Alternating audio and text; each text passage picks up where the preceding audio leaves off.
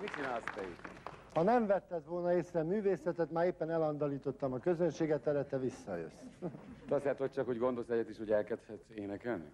Miért te nem így kezdted? Hát kérlek, de legalább pár percet szálljál rá, jó? Én megtanítalak, nem? Mondjad, legalább addig is gyakorolsz.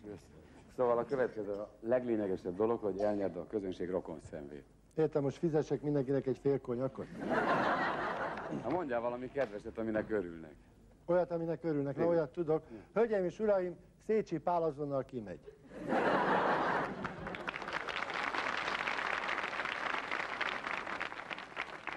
Hát kinézel először is magadnak egy csinos hölgyet.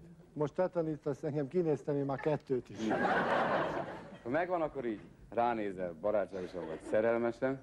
Hát én ránéznék, csak nem merek, mert ilyen szélesválú fiúkkal vannak.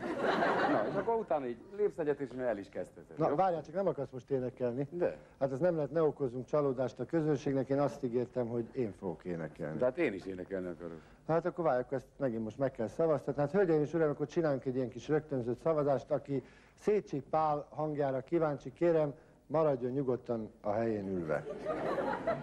Na most, aki azt szeretné, hogy én énekeljek, azt kérem, kövessen ki a stúdióból. Csókolom ezt, nagymami!